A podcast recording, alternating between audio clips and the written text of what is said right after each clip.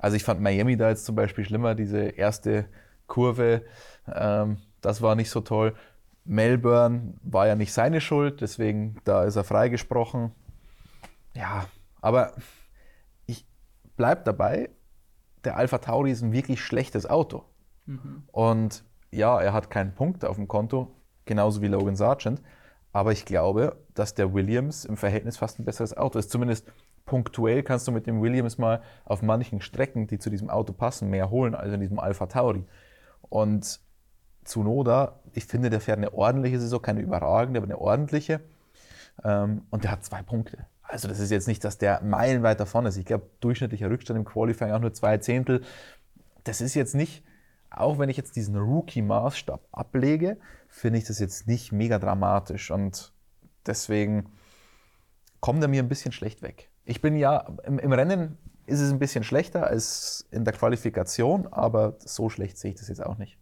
Ja, im Rennen hat er vor allem auch das Problem, dass er die Reifen oft nicht richtig auf Temperatur bringt, dann ein bisschen zu vorsichtig ist und dann die nie ordentlich ins Fenster bekommt. Also das ist eines seiner Hauptprobleme. Und man muss auch sagen, im Rennen habe ich den Eindruck, ist er auch deutlich weiter von Tsunoda entfernt wie noch im Qualifying. Tsunoda konnte eigentlich bei vielen Rennen bisher um Punkte kämpfen. Okay, er hat nur zweimal Punkte geholt, aber er wurde dafür, ich glaube, dreimal inzwischen schon Elfter, wenn nicht sogar öfter. Ich glaub, Einmal hat es eine Strafe auch noch gekostet Ja, genau. Also da muss ich schon sagen, da finde ich Zunoda, da macht einen soliden Job.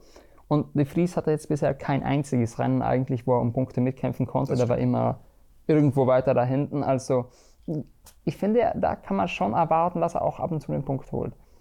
Aber jetzt haben wir viel über ihn selber diskutiert. Es ist halt die Frage, hat man bei Red Bull irgendwie einen besseren auf Lager? Ich glaube, eine Antwort würde da irgendwo mal rausstechen. Vielleicht an Ricciardo? Er wird ja demnächst auch wieder im Rennauto sitzen. Das ist ja Daniel Ricciardo, ich meine, glaube ich, die ganze Formel 1 würde nach Letzten wieder in einem Rennauto zu sehen, einfach zu sehen, ob er es noch kann, ob er sein Mojo verloren hat oder nicht in diesen McLaren-Jahren. Jetzt darf er ja den Reifentest für Red Bull nach dem Großbritannien Grand Prix in Silverstone fahren. Klar, wir wissen, wir haben es beim Reifentest in Barcelona hinlänglich besprochen. Wir wissen nicht, was da genau getestet wird und deswegen sind diese Zeiten, die man da hat und eine Beurteilung von Mick Schumacher und so weiter natürlich völliger Schwachsinn, weil nicht mal die Teams selbst wissen, welchen Reifen sie genau sie da fahren. Aber es gibt ihnen trotzdem mal ein paar Anhaltspunkte und mal wieder im richtigen Auto zu sitzen. Da kriegst du ein Gefühl, aber eine richtige Beurteilung ist es für mich dann auch nicht, ob der, weil worüber reden wir? Wir reden über die letzten Zehntel. Und das kannst du bei diesem Reifentest meiner Meinung nach nicht rauslesen. Trotzdem sitzt er jetzt dann mal wieder im Rennauto und dann kommen natürlich wieder die Gerüchte und eigentlich wollte er ja in so einem Team auch nicht fahren, Daniel Ricciardo. Das hat er ja letztes Jahr gesagt. Ja. Er hat ja zum Beispiel dann offenbar gesagt, der Haas ist keine Option für ihn. Der Haas ist aber offenbar das bessere Auto in dieser Saison als der Alpha Tauri. Zumindest im Qualifying und zumindest auf manchen Strecken im Rennen kann das wieder anders sein. Also da würde er natürlich jetzt schon so ein bisschen Wortbruch begehen, wenn man so will. Also er würde sich dann doch in dieses Auto setzen, aber ich glaube, wenn du dann mal auf der Ersatzbank sitzt und den anderen zuschauen musst, dann kommt es irgendwann, dann willst du auch, in, egal in welchem Auto. Ja, ich glaube auch, dass da irgendwann vielleicht es eher auf ihn darauf ankommt. Wenn er dann vielleicht wieder dieses Feeling entwickelt, ah, ist eigentlich schon geil, das hier zu fahren, ist eigentlich schon interessanter, als denn das eigentlich nur mehr oder weniger von außen zu verfolgen als Ersatzfahrer.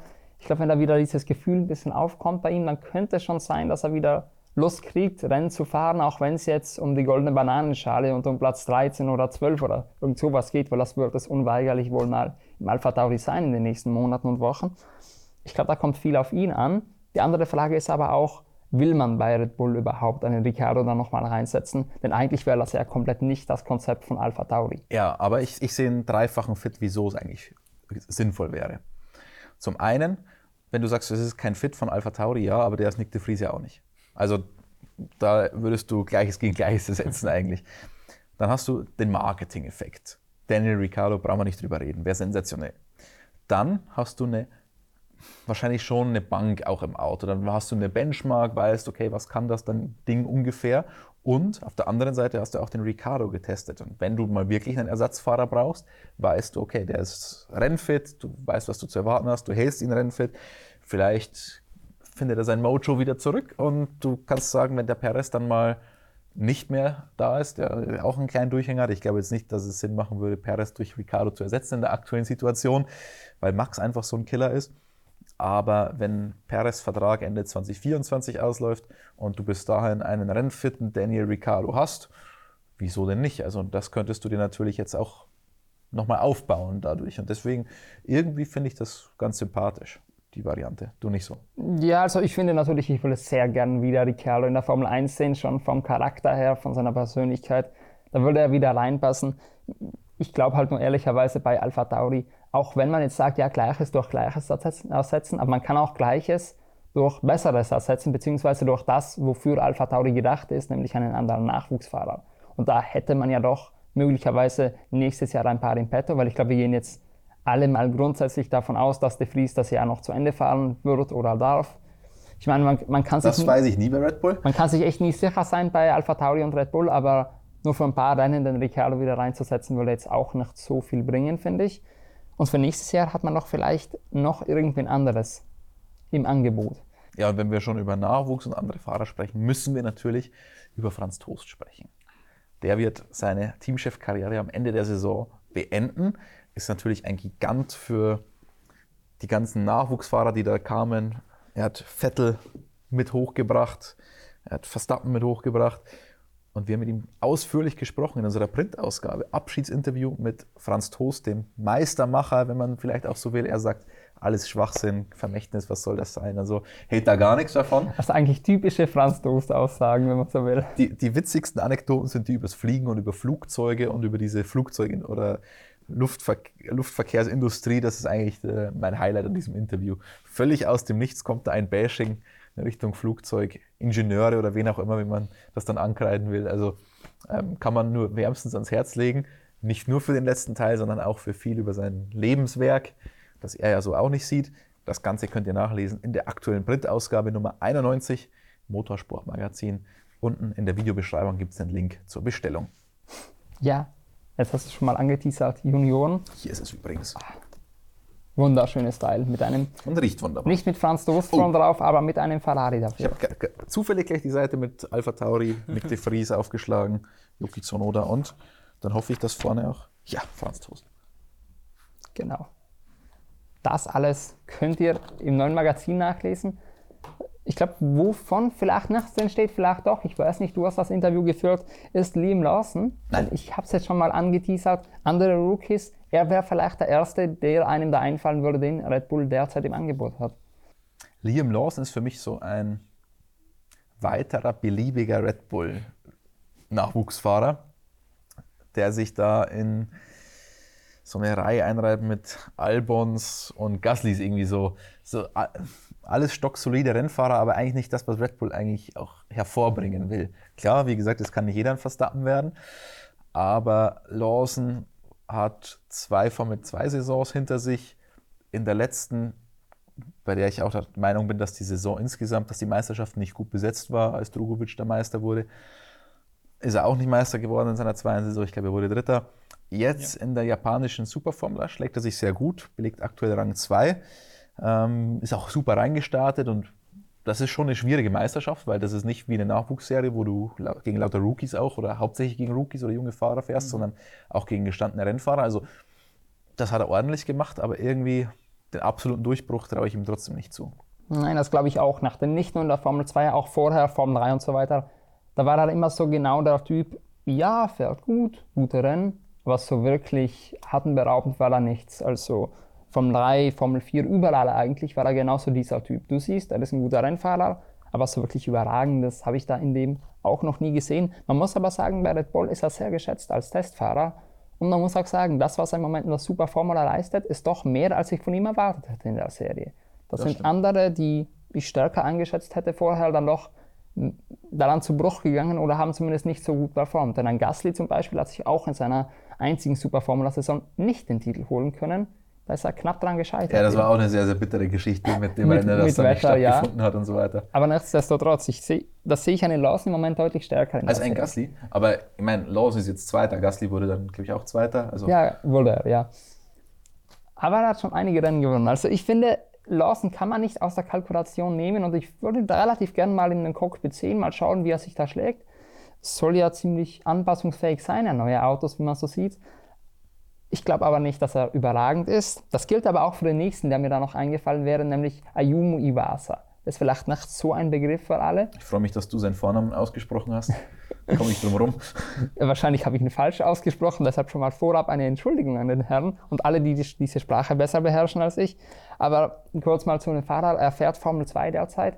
Auch im Red Bull Nachwuchsprogramm ist relativ schnell hochgekommen. 2020 ist er noch Formel 4 gefahren, dann ziemlich schnell durch die Nachwuchsklasse durch hat aber auch keine Meisterschaften noch gewonnen. Und auch in der Formel 2 sieht es im Moment zwar gut aus, aber überragend war das noch nicht. Oder siehst du das anders? Nein, und da sehe ich so ein bisschen die Problematik. Das sind alles super Rennfahrer, ordentliche Rennfahrer, aber da ist niemand dabei, wo ich jetzt sehe, der könnte es werden. Jetzt ist natürlich die Frage, was will Red Bull? Ich meine, ich wiederhole mich zum dritten Mal, glaube ich. Du kannst halt nicht ständig Max Verstappen und Sebastian Vettel daraus produzieren aus, aus deinem Nachwuchsprogramm. Aber ein bisschen mehr soll es vielleicht doch sein als das. Also, aber den, den, die große Zukunft sehe ich in ihm jetzt auch nicht. Aber die sehe ich in, wahrscheinlich von, aus dem ganzen Red Bull Nachwuchskader, das ist ja die halbe Formel 2, ähm, da sehe ich halt jetzt keinen so einen Überflieger. Du? Nein, eigentlich auch nicht. Ein Dennis Hauger, den habe ich immer stark eingeschätzt, aber in der Formel 2 liefert er auch nicht so gut im Moment. Also mir wird jetzt keiner auffallen, wo ich sagen würde, da muss unbedingt in die Formel 1. Aber viele, wo ich sage, die wären in der Formel 1 nicht falsch am Platz. Und auch viele, denen ich eigentlich mehr zutrauen würde als einem De Vries, muss ich zugeben. Da muss ich sagen, wenn du sagst, die wären in der Formel 1 nicht fehl am Platz, das ist für mich De Vries halt auch nicht. Der ist nicht fehl am Platz. Der macht halt keinen besonders guten Job, aber ich finde, er macht einen okay Job dafür, dass er halt auch die Formel 1-Erfahrung zumindest noch nicht so hat. Deswegen und wenn wir ja, ich meine, jetzt haben, sind wir ein bisschen abgedriftet und haben über Nachwuchsfahrer von Red Bull gesprochen. Wir müssen das aber, glaube ich, für das Video ein bisschen in Relation setzen zu De Vries und da sehe ich weder kurzfristig noch langfristig eine richtig gute Steigerung dazu. Ja, so, eine, so einen richtig einen guten Fahrer, wo man sagen würde, auf jeden Fall wird er da reinkommen und alles passieren, das sehe ich auch nicht. Ich traue denen allen schon zu, dass sie irgendwann besser sind als der De Vries, weil man muss ja sagen, De Vries ist doch schon relativ alt jetzt für Rennfahrerverhältnisse. Nicht, wenn man es mit dir vergleicht. oh, er, ist auch, er ist auch schon 28 und wenn man sich das mal anschaut, ein Tsunoda, der war 20, wenn er in die Formel 1 gekommen ist. Ein Gastli war auch um einiges jünger. Albon zum Beispiel war 22. Und äh, De Vries ist inzwischen halt schon 28. Also ich finde, da muss man schon ein bisschen andere Erwartungshaltungen ransetzen, wie von einem Fahrer, der jetzt irgendwie in seiner vierten, fünften Formel-Saison ist. Deshalb, ich halte diese Fahrer, also zumindest würde ich sagen, Lawson und Iwasa für besser als den De Vries, aber ob sie jetzt langfristig so ein Überflieger werden, der deutlich stärker performt, weiß ich auch nicht. Ich halte sie, glaube ich, auch für stärker, aber ich sehe weder kurzfristig noch langfristig ähm, den Sinn darin, ihn jetzt zu ersetzen, weil kurzfristig glaube ich nicht, dass sie einen besseren Job machen jetzt in dieser Saison und Alpha Tauri mehr Punkte bescheren würden, als es ein De Vries tut. Die müssen sich auch erst wieder reinarbeiten, hatten keine Preseason-Tests und so weiter. Also ich glaube, für diese Saison wäre es eher schlecht. Und langfristig sehe ich halt, wie gesagt, auch nicht, dass die Alpha Tauri oder Red Bull richtig nach vorne bringen. Deswegen sehe ich da eigentlich zumindest auf der Seite keine Gefahr. Aber ja, man hat, man, man hat immer so ein bisschen das Gefühl, man hat da einfach nur dann einen Platzhalter mal wieder eigentlich, wie schon so oft bei ja. Toro Rosso und Alpha Tauri, der wartet, bis die, das nächste große Ding irgendwo am Horizont auftaucht oder der nächste große Fahrer. Aber genau für diesen Fall ist mir halt einfach die Fries nicht, nicht schlecht genug, um das böse zu formulieren. Aber Aber vielleicht kann ich dich ja mit ein paar anderen Fahrern ja, jetzt begeistern. interessant. Nämlich nicht aus dem Red Bull Nachwuchsprogramm, sondern aus den USA, aus der IndyCar. Wir hatten ja schon letztes Jahr lange Diskussionen um Colton Hurter, der ja bei der Wunschliste, auf der Wunschliste sehr weit oben stand bei Alpha Tauri, dass man den in die Formel 1 kriegt. Er hat dann eben nicht die Superlizenzpunkte zusammenbekommen. Äh, findest du, er wäre da eine bessere Option? Hat er denn jetzt die super Lizenzpunkte? Du bist äh, der USA-Experte, der inoffizielle von Motorsportmagazin. Ja, die Antwort ist deprimierend, er hat sie immer noch nicht. Aber wenn er sie zusammenkriegen würde in dem Jahr? Ganz ehrlich, wenn es einer nicht schafft, diese Superlizenzpunkte zu kriegen, ja, ich weiß auch, dass die Indica nicht besonders hoch angesiedelt ist, was Superlizenzpunkte angeht. Aber wenn er es nicht schafft, dann wieso sollte der dann in die Formel 1? Wenn er es nicht schafft, wieso sollte er dann wirklich ein ernsthafter Kandidat für die Formel 1 sein? Das ist bei dem zweiten Kandidaten, der auf der Liste steht, glaube ich, schon deutlich interessanter als Teamsicht. Ganz genau, denn Colton Herter hat ja immer das Problem, dass er sehr unkonstant ist und viele Fehler begeht. Er ist zwar unglaublich schnell, muss man sagen, aber das sind seine Teamkollegen auch. Also da ist er, ich würde mal sagen, in dem Jahr auf Augenhöhe mit Grosjean. Und sowas brauche ich jetzt nicht unbedingt in der Formel 1. Viel besser halte ich, oder für viel besser halte ich dagegen, wie ich schon, ich glaube, mindestens 100 Mal in irgendwelchen Streams gesagt habe, Alex Palou den ich auch falsch ausgesprochen habe wahrscheinlich. ich, ich habe ihn mal gefragt, wie man ihn genau ausspricht. Ja. Er hat es mal gesagt, aber ich habe es schon wieder vergessen. Ich muss mal in das Audiofile nochmal reinhören. Okay, so lange heißt er bei uns noch Ballo. Und man muss sagen, er hat eben schon das, was Hörter nicht hat, nämlich die Superlizenzpunkte. Er hat aber auch einen Indycar-Titel und er hat im Moment in den USA eine bestechende Form. Also von den letzten vier Rennen hat er drei gewonnen. Das Einzige, das er nicht gewonnen hat, war eben das Indy 500, also auf dem Oval. Auf den äh, Rundkursen hat er in den letzten Rennen eine makellose Bilanz vorzuweisen. Er ist sogar noch vor Markus Eriksen in der Meisterschaft. Er, ist, er führt sie mit, ich glaube, 70 Punkten Vorsprung an. Also anderes Punktesystem, aber das ist doch eineinhalb Rennen Vorsprung ungefähr, die er hat. Also so dominant wie man in einer Serie, wo eigentlich normalerweise das, äh, wo, nicht normalerweise, aber wo immer dasselbe Spec zum Einsatz kommt, also dasselbe Chassis, das sieht man dort eigentlich ja. nie. Also ich muss sagen, ich kann es gar nicht genug betonen, was, weil ich für unglaubliche Leistungen der im Moment abliefert. Deshalb, ich muss sagen, persönlich würde ich den unglaublich gerne in der Formel 1 sehen. Wäre er verfügbar? Ja, das ist die große Frage. Vertraglich weiß man das ja nie, nie so genau da drüben. Es hat ja letztes Jahr schon große Vertragsdiskussionen gegeben, eben um seine Personalie, als er von McLaren äh, als Fahrer angekündigt wurde beziehungsweise dann sein altes Team gesagt hat, nee, Moment einmal, du hast ja noch Vertrag bei uns und dann langer Rechtsstreit. Am Ende ist er bei seinem Team geblieben, durfte aber Formel 1 für McLaren testen. Also schon damals hat er sich, ich glaube, sehr große Hoffnungen gemacht, dass er in die Formel 1 kommen könnte, eben als Ricciardo-Ersatz. Jetzt vielleicht bei Alpha Tauri. Ich muss zugeben, seine Vertragssituation ist ein bisschen unübersichtlich, wie sie das schon letztes Jahr war. Und äh, es ist ja oft so oder nicht unüblich in solchen Verträgen außerhalb der Formel 1, dass da so Klauseln drinnen sind, äh, dass falls ein Formel 1-Angebot oder ähnliches kommt, dass man dann abwandern kann. Deshalb, ich würde sagen, er ist wahrscheinlich verfügbarer, als er das vor einem Jahr war. Aber aus Talentsicht würde ich ihn irgendwie am liebsten sehen. Oder was hältst du von Pablo? Da, da schließe ich mich komplett an. Also ich verfolge das Ganze nicht ganz so intensiv wie du, kriege natürlich deine Schwärmereien immer mit, schauen mir auch ab und zu mal die Ergebnisse an und, und die Meisterschaftsstand. Und wer da vor Markus Eriksen ist, so deutlich vor Markus Eriksen, äh, von dem ich finde, dass er echt einen guten Job macht in den USA. Also der hat mich ja. sehr überrascht.